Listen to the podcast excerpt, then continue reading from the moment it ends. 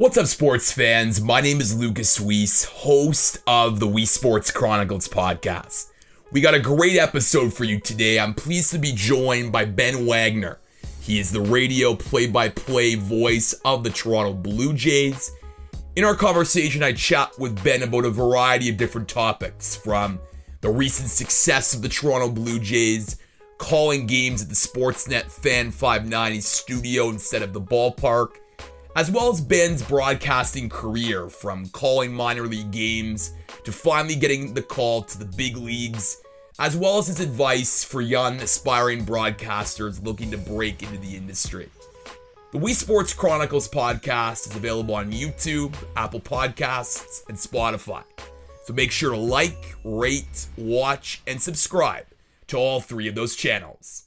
Now, without further ado, let's go to Ben Wagner, the radio voice of the Toronto Blue Jays, on the We Sports Chronicles podcast. All right, on today's episode of the We Sports Chronicles podcast, I'm pleased to be joined by Ben Wagner. He is the radio play by play voice of the Toronto Blue Jays. Ben, welcome to the podcast. Hey, good morning. How are you? Oh, I mean, I'm I'm fantastic, especially after last night. As we're recording this, it's just after the Blue Jays get another comeback victory, this time over the New York Yankees, their first of 10 games against the New York Yankees in the month of September. But Ben, if I asked you at the start of 2020, the Blue Jays would be the head of the New York Yankees in the AL East in a shortened season, you probably would have never come on this podcast because you think I'm a complete idiot. But here we are in September. The Jays are out of the Yankees. I mean, how crazy has this ride been? You know, I don't know if I would have called you crazy because the injury history with the New York Yankees is massive. And the fact that the New York Yankees have to deal with so many injuries and injuries, especially with their big boppers in the lineup, when they go on the injured list, they're not gone for just a couple of days. They're gone for weeks and sometimes months. So if you would have said that, I would have probably thought, well, they have significant losses and especially significant losses in the drivers of that lineup. So uh, if you would have said, you know, the Yankees wouldn't have been in second place in the division, I probably would not thought of your, of you being crazy. If the Blue Jays were ahead of the Yankees, I thought a lot of things are working really well for the Toronto Blue Jays um, over the course of whatever the season is, right? And when we got into this thing, we had no idea what the season was going to be. Long, short, uh, grind, what you know, whatever. Um, but it's it's not a surprise that the Blue Jays are grinding out wins, having a lot of successes, and, and being in the position that they are. And I thought that they had potential to be above the 500 ball club. And I thought if they're above the 500 mark for this regular season, that regardless of where they stand in the standings, with who they have to play and how much they have to play, not only the American League East, but the National League East. And on paper, you thought these teams were going to be great teams and contenders to make a postseason run at the same time. I thought that'd be a really big step in the right direction. And no doubt, and I think context matters here, as Blue Jays fans know. I mean, the start of the season was a bit rocky, not knowing where they were going to play, some injuries, there were some missed opportunities in some of those close ball games, but they've they've, they've really righted the ship and have been playing great baseball thanks to some great pitching, some solid bullpen, and getting some big hitting. I know Teoscar Hernandez went down with an oblique injury, but man, I mean, if he was continuing, he would have been in, in the MVP conversation in such a short season. And of course, Hyun-Jin Ryu probably in the Cy Young conversation as well. So it's just crazy just how amazing that this team, given all of these circumstances that were thrown their way, given the pandemic and whatnot, how amazing they've been able to respond and just been such a fun ball club to watch as a viewer from home. And it really has been fun. And you think back to even the beginning of July, where the Blue Jays went to summer camp, not being allowed to step outside their hotel. They were only allowed to be in the room in the hotel, a couple of conference rooms, and then walk to the ballpark connected to the Rogers Center. Then that was it. That was it. There was there were no fun entertainment uh, options in the middle of downtown Toronto for these guys over the three weeks that they were in. Then they get to the regular season. They don't have a home when they start the year. Finally, the decision is not Pittsburgh, not Baltimore. It's going to be Buffalo. They ramped up production there. Uh, as one player told me, it was the worst case scenario in a worst case scenario for the mm. Blue Jays. You know, to, to just drag around all of their luggage and have so many questions and then get started only to have a four day lapse right away, one week into the regular season. And it's no surprise out of the gate that this ball club kind of sputtered. You know, guys weren't getting frequent at bats. The, the pitching situation was in flux. Some guys were working on nine days of rest. Other guys in the rotation were working on six days of rest. Nobody had a routine. But once the Blue Jays got a couple of weeks into this thing, a routine settled down. Some of the young bats emerged. Some guys have stayed hotter. Uh, some guys have kind of tapered off after a hot start. But it's been really interesting to just watch the dynamic of how this offense has changed when some guys have cooled off now, the veteran guys, they usually hit their stride at the beginning of May, maybe the end of May, after they get 100, 150 at bats. All of a sudden, those veteran guys like Joe Panik and Travis Shaw, they're providing the professional at bats. And they're helping flip that lineup over where the Cavan Biggios, um, the Teoscar Hernandez when he was eligible and healthy in the lineup. Now, Vladimir Guerrero Jr. has had pockets of success. We're seeing a white hot Lourdes Gurriel Jr. right now. So it's all coming together. And right now, it's the most important time for it all to come together for the Blue Jays offensively because what we've seen, as you touched on, with that rotation that's been pretty solid with Hyun-Jin Ryu, the addition of Taijuan Walker, uh, Tanner Roark or Chase Anderson are what they are. You know, sometimes uh, they give you five and dive. Other times they get in that pocket of the third time through the order. It's, it's already the fourth inning,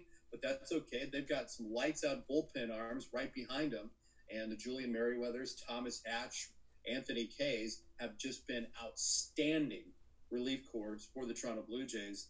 And they've done it all without Ken Giles, who was supposed to be the lights out closer. And since he's come to Toronto in 2018, he's been a lights out closer. He only has one blown save.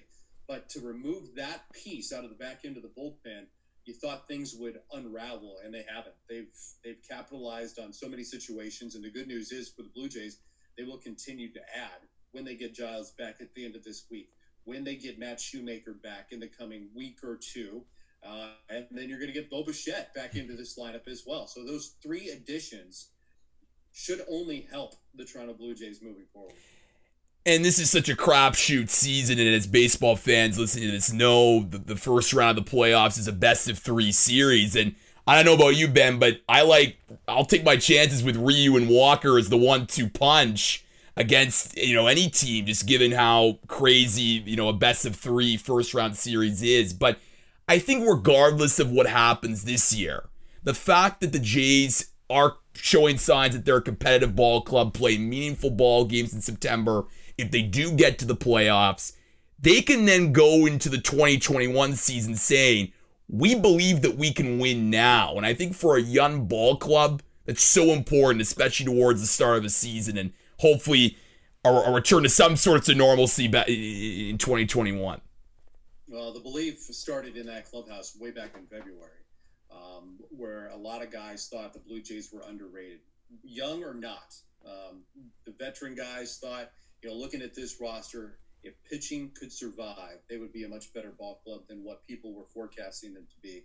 The young guys have been oozing with confidence. Forget February. I mean, like the last six years, mm-hmm. this core of Blue Jay players have been oozing with confidence because they know nothing other than winning and then playing in September as a minor leaguer. Mm-hmm. so the extended season for the Blue Jays, even last year, with a lot of these young guys getting their first long run in major league life, they they have known September. Said, uh, you know, Bo Bichette, I remember saying um, you know, we we kind of already have been playing two or three weeks deep into September, so the regular season, for our perspective, is only extended by a week or two. You know, so we're used to this. We're used to winning. We're used to winning championships, and they know nothing other than uh, a fall that arrives with a champagne shower, and that's exactly what they want to do. And Rowdy Tellez said it right at the tail end of summer camp. You know, we're out to crush dreams, and a lot of teams had a lot of high expectations some of them have absolutely fizzled, and you hope that that can continue for the Blue Jays as they excel through the last couple of weeks of the regular season. It's been a lot of fun. So in a normal season, you'd be traveling ballpark to ballpark, human interaction with the players, manager, personnel, etc. But now, of course, given the pandemic, you're calling games from the Fan 590 studios in downtown Toronto. A lot of Zoom calls with press conferences walk me through Ben a day, what your day is like of a game in terms of preparation, going to the studio, and what it's like calling a ball game from a monitor compared to actually being in the ballpark. Well, uh, I'll tell you the, the pre-game routine for me doesn't change all that often. Uh, you know, I try to do a lot of research and prep work in the morning hours before we get into the lunchtime um, you, you, know, and schedule media availability for myself and my own media requests, depending on what radio or television stations are involved. Uh, I try to do that in the confines of before I go to the studio, because once we get into the studio, I tried for myself just to try to keep the same routine as I would on a normal game day. So I want to be at the studio just like I want to be at the ballpark by three o'clock for a standard seven o'clock game. So I'm there four hours before the first pitch. Um, that starts my routine processes, if you will. So it's getting the lineup, it's going through the various scheduled Zoom interviews, which is a lot different than a normal case where yeah, I'd be walking into the clubhouse with the ball club. Uh, if I had my checklist of things or four or five guys that I wanted to touch base with in the Blue Jays side of things, I wanted to do those. And those are face to face interactions. You can really um, you can you can have those relationships by this time you know it'd just be like hey how are you, you know, mm-hmm. tell me about this. Um, you know versus the structure of a zoom call which is just not nearly as intimate. It's it's recorded. It's in front of a lens. You know you you don't get the deep dive and especially for radio broadcasts and i love that intimacy where you can have those human interest stories factor in. You don't get a lot of that because you you're you're also not only sacrificing the time of the, of the athlete but you're also factoring in the other 15 to 20 people that are on these Zoom calls. So you're trying to be short, concise, and direct with your questions. And from a broadcast perspective, you know, we, we get a lot of um, information and we get a lot of access anyway if we need it with people in the front office or contact through the front office to get to the player one on one if there's something specific we need. Um, you know, so you, so you, you you try to recognize and also respect the fact that there are people that are working on deadlines and trying to file from a print or TV or radio standpoint as well on these calls. So, you know, my conversations are a lot shorter than what they would usually be um, in that three to three to five, three to six o'clock window. Um, and also, what what I really enjoy about my job is I get access to the other clubhouses mm-hmm. too. So if we're in Los Angeles, I'm going to go over and I'm going to talk to Joe Maddon or I'm going to talk to Mike Trout, or I'm going to talk to um, whoever, you know, if there's something specific that I have to help our broadcast because I think it's it's important as Blue Jays centric as we are, and that is the number one priority. Don't get me wrong. I really like to have a feel of what's happening in the other clubhouse. So um, you know that that relationship, and I've known I know a lot of managers, I know a lot of coaches just from being in baseball now for a really long time, almost 20 years. Um, so you know I, I, value those relationships and the ability to just walk up to a person as a friendly face. And those first couple of days of a series are really important because i'm gathering all that information to kind of shepherd me through game two three or four of that series. So um, you know from an afternoon perspective a lot of that's been removed. You get into these zoom situations where you know you lose the the human side of it which i i, I dearly miss. Um, mm-hmm but you know you make it work and you try to make it as seamless and and Mike was of the same mindset too when we were going into the broadcast and we didn't have any sit down or you know like formally talk about how we're going to do things. We just kind of let things roll naturally. And first and foremost, I thought we're going to be honest with the listeners. If if we don't see something because of what we're provided, we have to be honest. Mm-hmm. Um, and that has reared its ugly head way more than what we ever would have experienced if we were in the ballpark uh, actually watching the games live. And it's the simple stuff like seeing an umpire's call. Mm. You know, it, you're bound by the screen. I'm looking at a I'm looking at a massive monitor in the Sportsnet 590 The Fan studios, and our production people do an incredible job making sure our needs are met. But we're at the mercy of the lens. So if it's a tight shot on a bang bang play at second base, and an, in, an infielder doesn't react, a runner doesn't react, you know, you're kind of at the mercy because you don't hear out, he's in there, or see, you know, the safe sign like you would if we're watching from the press box. So um, there are, are a million different obstacles. Um, and it seems like every night, you know, something's new. But we have learned along the way.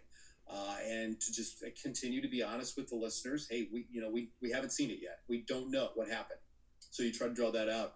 And from a play-by-play standpoint, you just try to keep it as seamless and as energetic as you would hope if it was 50,000 fans surrounding you as well, going absolutely bananas at the end of September while Danny Jansen cranks a grand slam, you know, and blows the doors wide open of a ball game against the New York Yankees when it looked like Toronto was left for dead.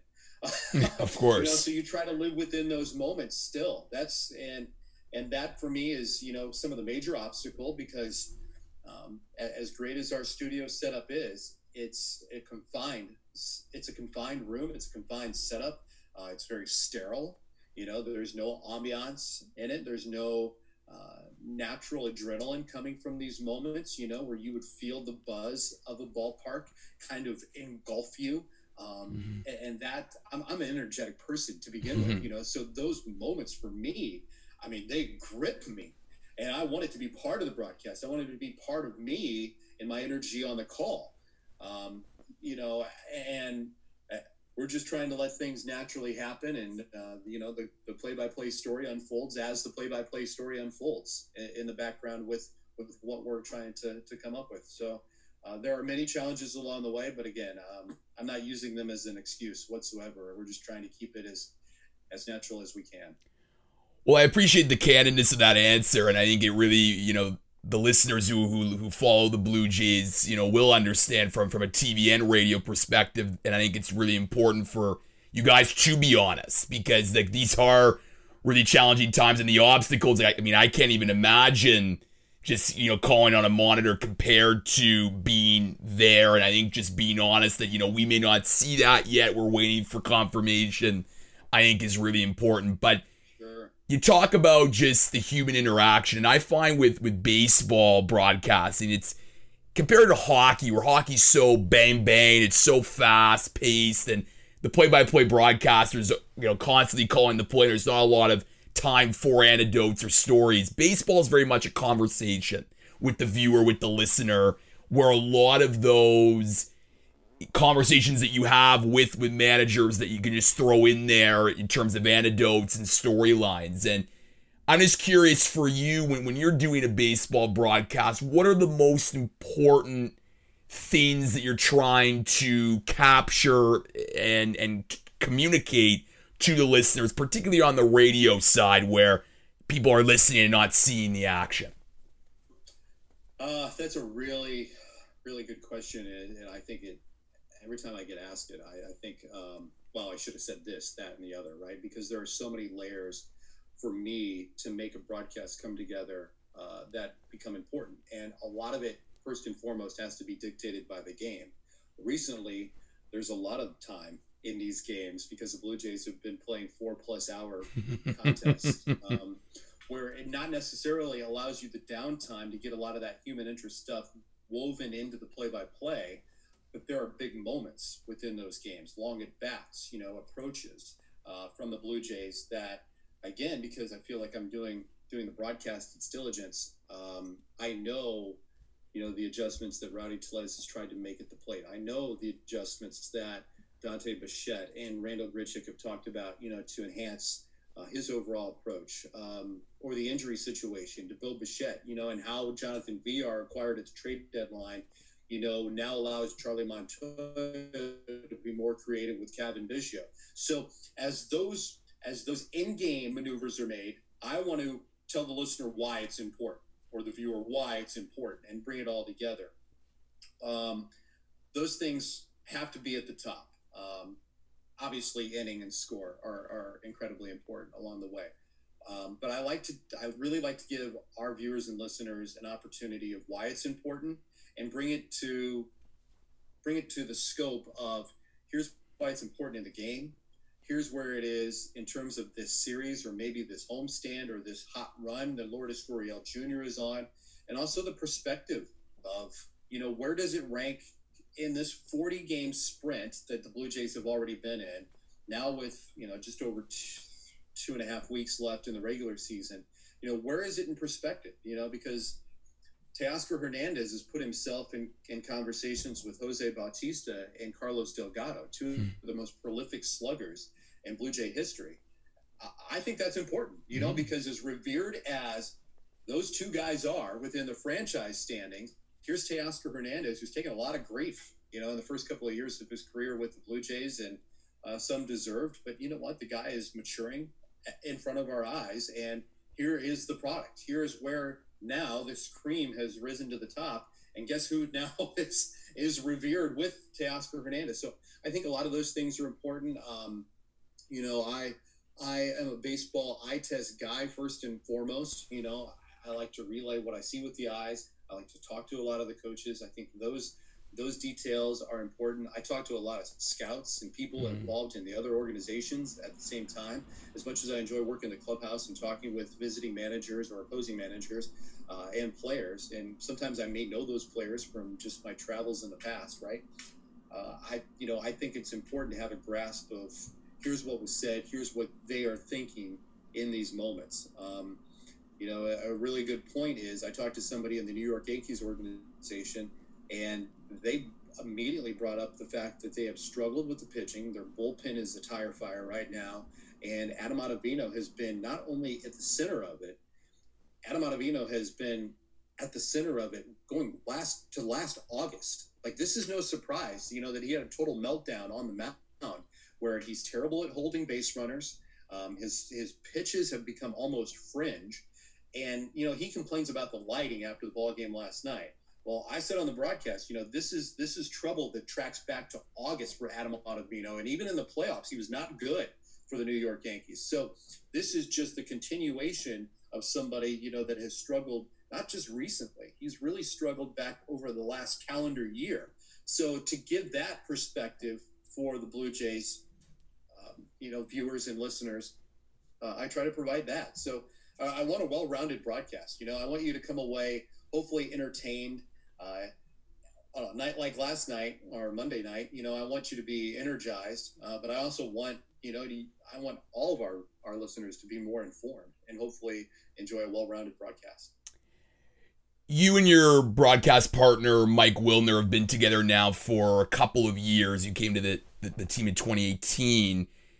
I'm just curious how this experience of calling games from a monitor compared to the ballpark has strengthened and evolved your guys' chemistry because as many broadcasters know, I mean chemistry is so important, but throw in this obstacle and it becomes even more important, especially in these circumstances. Yeah, fortunately, uh, unlike some of the other major league broadcasts, at least we're together. Mm. Um, you know, some of some of the major league broadcasters are separated either by rooms or one broadcaster is on his couch, the other broadcaster is at a desk in his basement. You know, mm. so uh, at least we have the eye contact advantage. Um, mm. You know, and, and, that was important to us, even in our conversations that the Blue Jays were awarded the opportunity to play in Toronto for a regular season. They talked about putting us in separate broadcast booths, you know, to because of the pandemic. Um, or you know put a divider in between us because our booth at Rogers Center is you know pretty narrow. Yeah. Um, you, you know by all by all standards. So um, we thought having the ability for eye contact with Mike and I would only enhance our chemistry, but also our interactions with our producer Tom Young, who is behind us, and he mm-hmm. helps out a lot. You know, with some of the easy stuff like coming out of breaks or just reminding us, you know, that we have live reads to do. Um, so thankfully, we've got all that eye contact. Um, but from a broadcast perspective, you, you know, uh, it, it has strengthened definitely uh, but not much has changed in that regard. Mm-hmm. you know if mike and i are in a conversation it's a very natural conversation just like two buddies you know bellying up watching a ball game with a beer in front of them you know at a, at a sports pub. Um, and for us you, you, know sometimes we were locked in on the monitor in big moments we have to be locked up on the monitor and that takes away some of the even the cross communication um, where we're watching each other's body language you know when to jump in because if you turn away from a monitor doing these broadcasts, you may miss a cutaway to the bullpen. Mm-hmm. You may miss a cutaway from the dugout, you know, where we see Travis Shaw getting his left hand worked on by a trainer. These are these are camera cuts that are only like three, maybe five seconds at the most, because you can't afford to let the camera stay on a player or a situation for too long because it becomes boring to the viewer. Um, so we're again at the mercy, you know, of, of directors and producers and the scenes. But also we have to be so locked in on this monitor uh, where you just have screen fatigue. It is a real thing. Uh, I find games, you know, what we're doing in the studio completely exhausting. um, they're just totally exhausting because uh, you're watching the game monitor, and then we have a number of other monitors where we can see the bullpen and we can see what we call the all nine. So we can see shifts, but a ball that gets put in play, you know, it's from a from a camera. In some cases, it looks like it's on the moon, or in Buffalo where it's a little bit lower. You know, it's not a sharp visual, so you can't make out names and numbers on the back. Um, really, you can just see moving pieces on that all nine. So that's really not a valuable resource once the ball gets put in play. But um, you know that just goes to the level of focus that you have to have over, if you're lucky, three hours, uh, and over the course of time now four hours for the Blue Jay broadcast. You know where you just have to stay locked in, and again that goes back to just him recognizing for me and me recognizing for Mike. You know where our focus has to be and that has to be on the monitor to provide accurate descriptions. I want to shift gears and talk about your career in, in sports media and broadcasting. You were born in New Paris, Indiana, a state known for its baseball and basketball. I'm just curious for you, Ben, what was getting into broadcasting always in the cards for you for, for your career? Oh, yeah. Yeah. I, I was lucky enough at a young age where I thought, um, one, some sort of broadcasting would be my endeavor.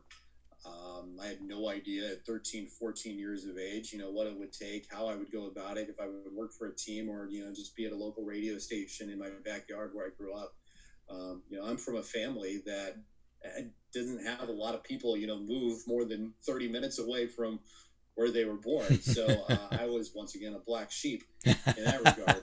Um, but, but, you know, when, when when I got bit by the radio bug, I was all in, mm. and I was really fortunate at a young age to to kind of have that um, experience. I was really fortunate enough at a young age to have people believe in me and encourage me to to try new things and do new things and be challenged by certain things and tasks, you know, that were put in front of me. So uh, when I went to college and wanted to be involved at the student radio station, I loved sports. I obviously loved college basketball. I loved baseball.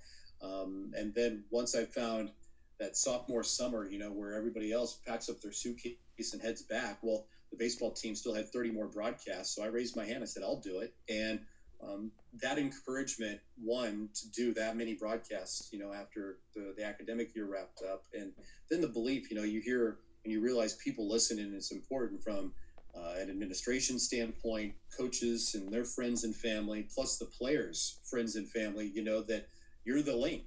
This is before a lot of online streaming happened where you could see it. As simple as and archaic as some of that footage looks from the early 2000s, uh, radio is still the number one provider for how these moms, dads, uh, the wives, the girlfriends, grandpas, and grandmas, you know, were still staying somehow connected to their um, to their sons, and in basketball's case, sons and daughters. So uh, I, I, recognized that really early, and that helped me as well in my first professional job when I got when I got to Lakewood, New Jersey, and and started broadcasting with the Blue Claws, and and then obviously as technology advanced and uh, the investment by the Buffalo Bisons, you know, to not only continue with the broadcast, have two broadcasters, try to make it sound as professional as possible. Um, with me and Duke over the mm-hmm. over that decade or 11 years, um, and then the the added enhancements, right? The TV package with the radio package, and trying to balance all that out so it looks as good as it can. Um, I, I, kept the listener and the viewer first and foremost as as the most important broad, piece of our broadcast every night. And Ben, for you, I mean, those early experiences you mentioned being the broadcaster with the Class A Lakewood Blue Claws. You worked in the radio booth at the University of Maryland, Eastern Shore, calling basketball games, and then of course the Buffalo Bisons. How were those early experiences important in shaping who you are as a broadcaster? Uh, they were first and foremost the most important. Um, you know, all those things, all those experiences um, helped craft me. You know, mm-hmm. me one, and, and two, me as a broadcaster. I am. You learn by doing, and as important as you know some classwork is and uh, some you know, can't call a one-handed bounce pass you know by by watching it on tape in in a conference room saying well this is how this is how Dan Shulman does it. Okay. Okay. Clear that hurdle. Yeah of course. You know all right. Um, uh, you know here's how you call Endy Chavez you know leaping at the wall in the NLCS and pulling back what would have been a go-ahead home run. This mm-hmm. is how Gary Cohen does it okay uh, thanks for the advice there. Go get them uh, you can't do those calls unless you have those calls. And and for me you have to make those processes those reps. You have to put in those reps. Uh, and that's why i tell young people young broadcasters especially aspiring to do live play-by-play just figure out where a basketball court exists mm. and call a game. Um, at indiana state we were really fortunate for the men's basketball program to be really good while i was there the women's basketball program was rising at the time when I was there, and I wanted the reps. So while you may only get, you know, a handful of men's basketball games, the, the schedule may be wide open for another sport. Well, guess what? You know what? The right wing is still the right wing. Chest passes still have to go, you know, the top of the arc. Or is, or is it between the rings? You know, you're working on your vocabulary, you're working on the mechanics. You just have to do it. So whether it's men's basketball or women's basketball or baseball or softball, get those reps in, do those things, and by doing them, you become more comfortable. Um, you know, my first year, Kevin Pillar makes an incredible catch rising above the wall on Canada Day. I saw Kevin Pillar make an incredible catch in 2014 in Pawtucket, Rhode Island, yeah. with the with the Buffalo Bison. So I've seen the track of Kevin Pillar. I know his timing as he goes through the warning track. But those reps and those plays set you up maybe for the bigger moments um, where they are just magnified. And here we are in a season where everything is magnified, and a season where a team, you know, is having these moments that become bigger and bigger because of where they are. Where they are. So you know, your personal training along the way hopefully gets you to these moments where uh, you, you've got the pyramid concept, right? You build the foundation with all the reps and the prep and all the work that you're putting together so you can get to that moment and hopefully hit a big call. Yeah, and look, reps I think are so vital, and I think for for any young broadcasters, they, they they may be a little hesitant at first. Oh, you know, this may not be for me. It's not you know that big goal, but in order to get to that goal, eventually reaching the majors, you have to work your way through lower levels and, and calling different games and maybe you know empty arenas or, or, or empty ballparks in order to in order to get to that major league level. And and I think you can't understate the importance of being patient, especially in sports media where it's a precarious industry. There, there aren't many opportunities necessarily available. So it's important to gain as much experience as you can. And very similar to you, I mean, you spent many, many years with the Buffalo Bisons before getting eventually that call to the big league. So I guess just being patient, just continuing to put that work in to evolve, ultimately will then hopefully lead you to that opportunity of getting that opportunity to to advance to the major leagues. So much is out of your control. Um, you hear players say, "I control what I can control," you know, or it's out of my control. It's a front office decision.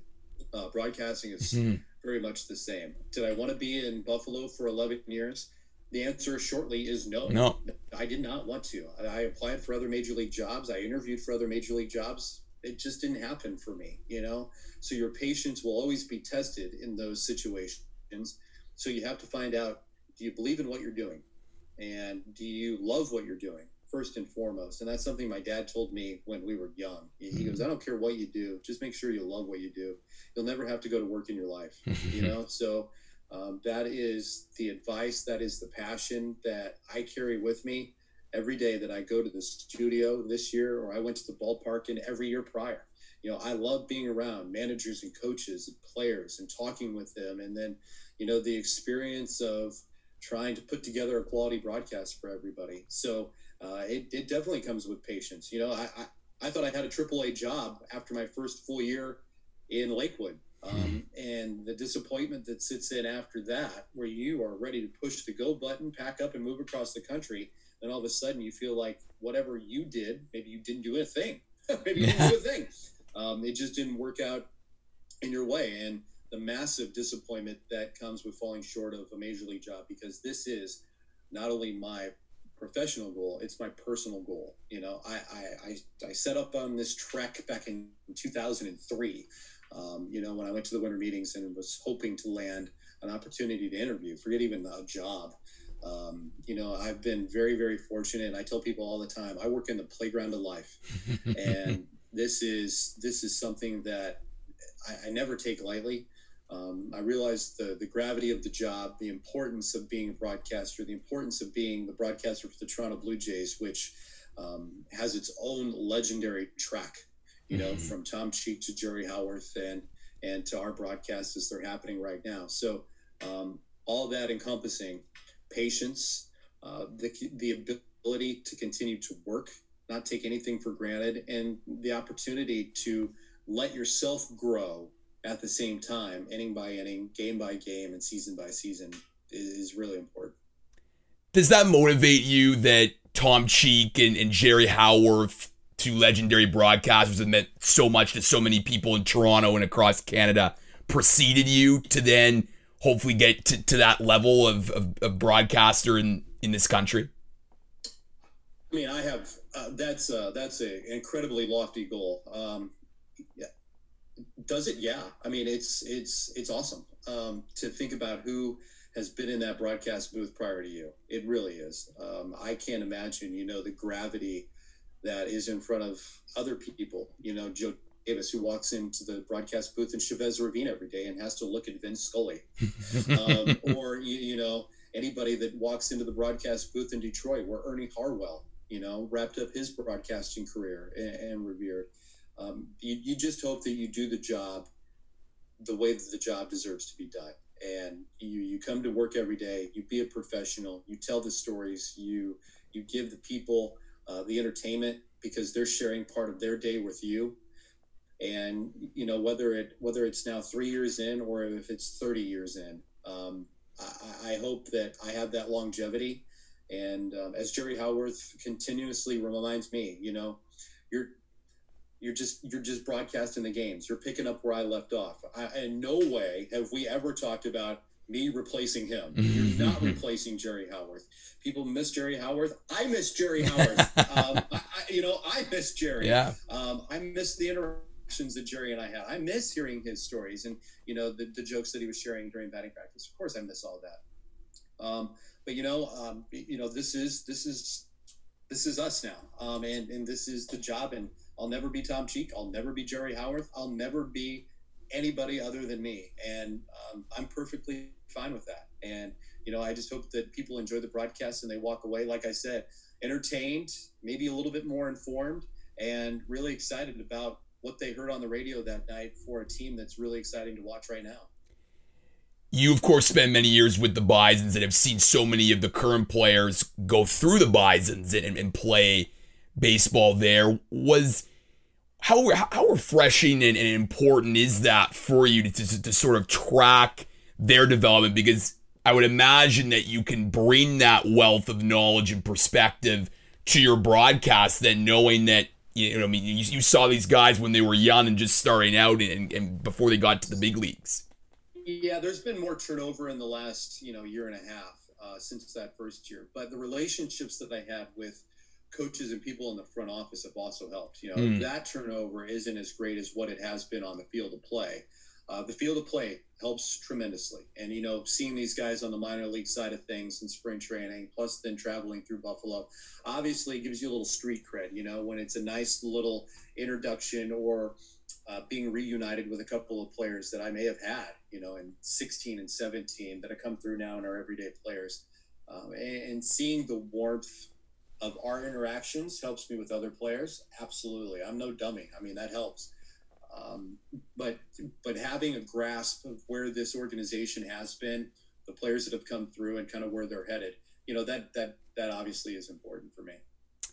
Last two questions for you, Ben, and, and, and, I really appreciate you the time. And I usually end off with these with my sports media guests. The first is, and you touched on it earlier about advice for young broadcasters going to a place where there's a game to record yourself. But how important would you say is creating that demo reel, just sending it out to as many places as possible and getting, maybe not getting an interview, but, but perhaps getting critique? so you can then get better for going forward in terms of applying for jobs and opportunities?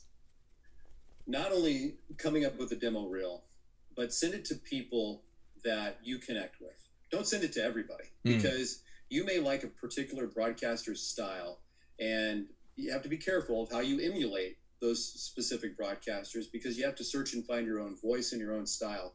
But if you if you resonate with a description or the way somebody calls a game and you think you can connect with them in your own broadcast, send it to those people. Um, they may be able to provide the most valuable feedback, not just all the feedback that you're worried about. And sometimes, you know what? You take one little nugget from somebody's constructive criticism or constructive critique, as I like to call it, uh, and you think, you know what? That's that's a really good point. Sometimes you may not agree with that person, and that's also okay. Mm-hmm. That's very much okay because we're constructing a broadcast that we have to feel confident in every day, especially in baseball, right? But when it comes down to the mechanical processes of these broadcasts, look at somebody that you connect with and just reach out. And I guarantee you, nobody in our business is in a place, especially at the network or higher levels, without somebody that took the time to evaluate their work whether it's a boss, whether it's a colleague, whether it's somebody that they trusted or they were really enthused about their descriptions or their mechanics of calling a football, basketball, baseball game. Those people clearly have had somebody invest time in them, and they're usually the most receptive to invest time in other people. So I would say, you know, come up with that short list of people that you know you would want to hear from, and and reach out to them and see then where that where that goes. Um, if it is a demo reel, you know, spend the time listening to your own demo reel. Uh, but I can tell you this: no broadcast is perfect. Um, you, you, know, and I walk away more frustrated about things that I may have felt that night I fell short on uh, than I am happier with nailing home run calls, diving stops, or you know, strike three pitches. Um, you know, those are the things that continue to grind my gears in the background. But uh, I, you have to spend the time evaluating your own play-by-play stories just to get better and that's part of the process to continue moving forward so remember to invest in yourself as much as you're spending the time trying to network and reach out to people within our business whether they're decision makers or colleagues uh, make sure you're investing the same amount of time in yourself up until this point what's been the best call of your career uh, I don't know. um, and ending you off with a with a big one. Um, you know. I don't know that it was the biggest call in my career, but there was a moment where I felt that I that I hit a call and I felt comfortable in a major league booth. Um, I can go back into the moment. I can tell you, we were in Houston. Randall Grichuk goes back at the wall he makes an incredible leaping grab, pulls back what would have been, I think it was a game tying home run or maybe a go ahead home run. Grichuk went back. I felt comfortable within that moment. I'm, you know, in a major league venue. I'm three months into my major league broadcast career.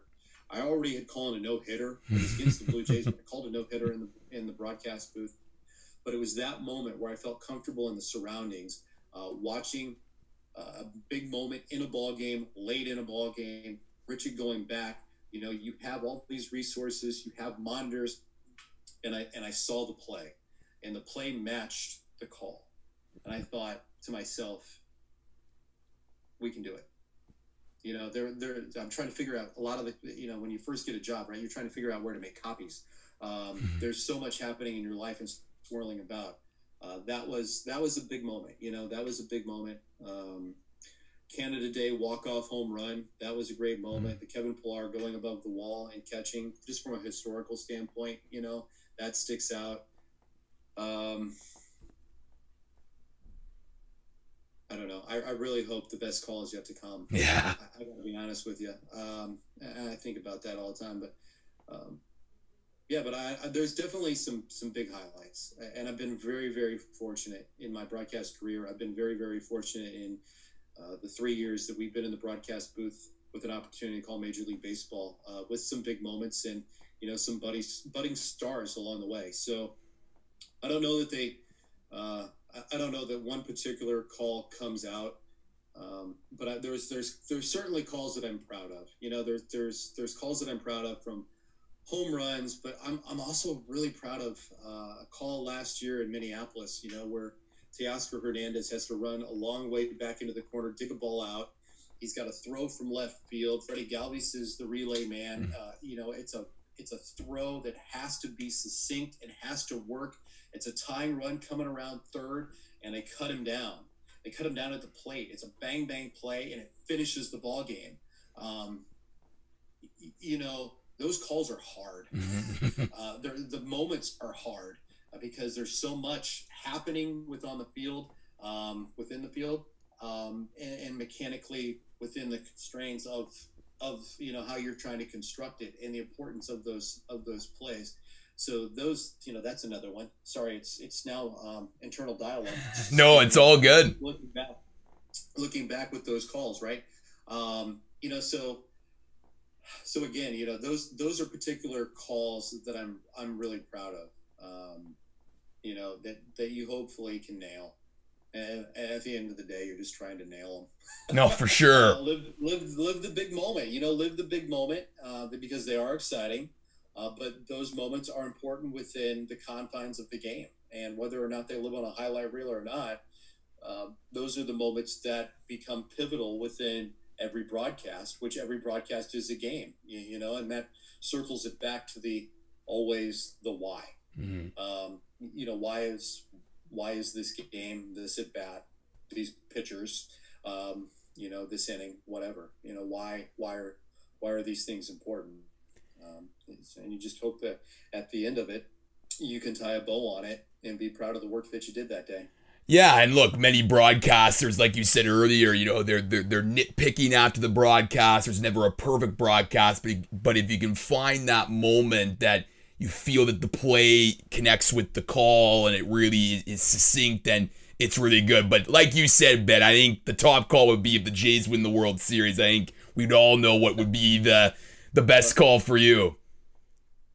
It would be wild. Um, you know, I've uh, I've only been part of a team that's won a championship once, mm. and that was in the South Atlantic League. And I remember how much fun that was, and, and, just how draining that entire run was with that ball club. Um, I cannot imagine how intense, how incredibly emotional a roller coaster would be through October and if it ends with champagne and smiles and hugs, uh, you hope that the world will be in a situation where mm. we can all celebrate and give that moment its due, uh, especially with what everybody has endured over the last five and six months. Ben Wagner, he is the radio play by play broadcaster of the Toronto Blue Jays. Ben, I, I know you're really busy, so I'm really grateful and appreciative that you stopped by today on the We Sports Chronicles podcast my pleasure. Thank you for having me.